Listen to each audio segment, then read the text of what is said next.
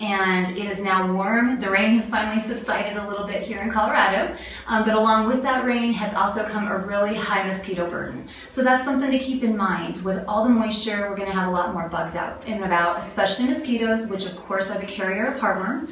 And we've talked about that before, but this is going to be a year when heartworm prevention is going to be extremely important.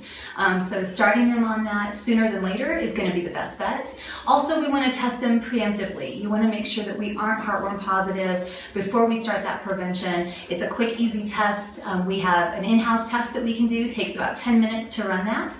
Um, we can also send it out with a full panel that goes to our laboratory. That gives us an option to also find out about liver values, kidney values, just some great overall information about your pet as well.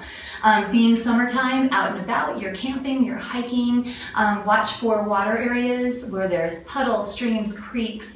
Giardia is very prevalent here in Colorado, and we see a lot of clients coming in with animals having um, forms of diarrhea, things that they just weren't expecting, a sudden onset, and often that can be um, picking up Giardia because they've been out and about and in those waterways.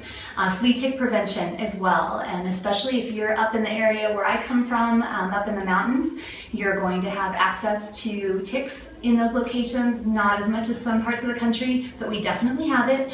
And fleas are here year round. Um, not, may not see them real frequently, but anytime you have rodents, mice, rabbits, animals like that, there are fleas as well. Um, so if they're getting into the bedding where your animals stay, you have barns, you have mice in the hay, things like that, um, those fleas can definitely be transferred from those animals to yours.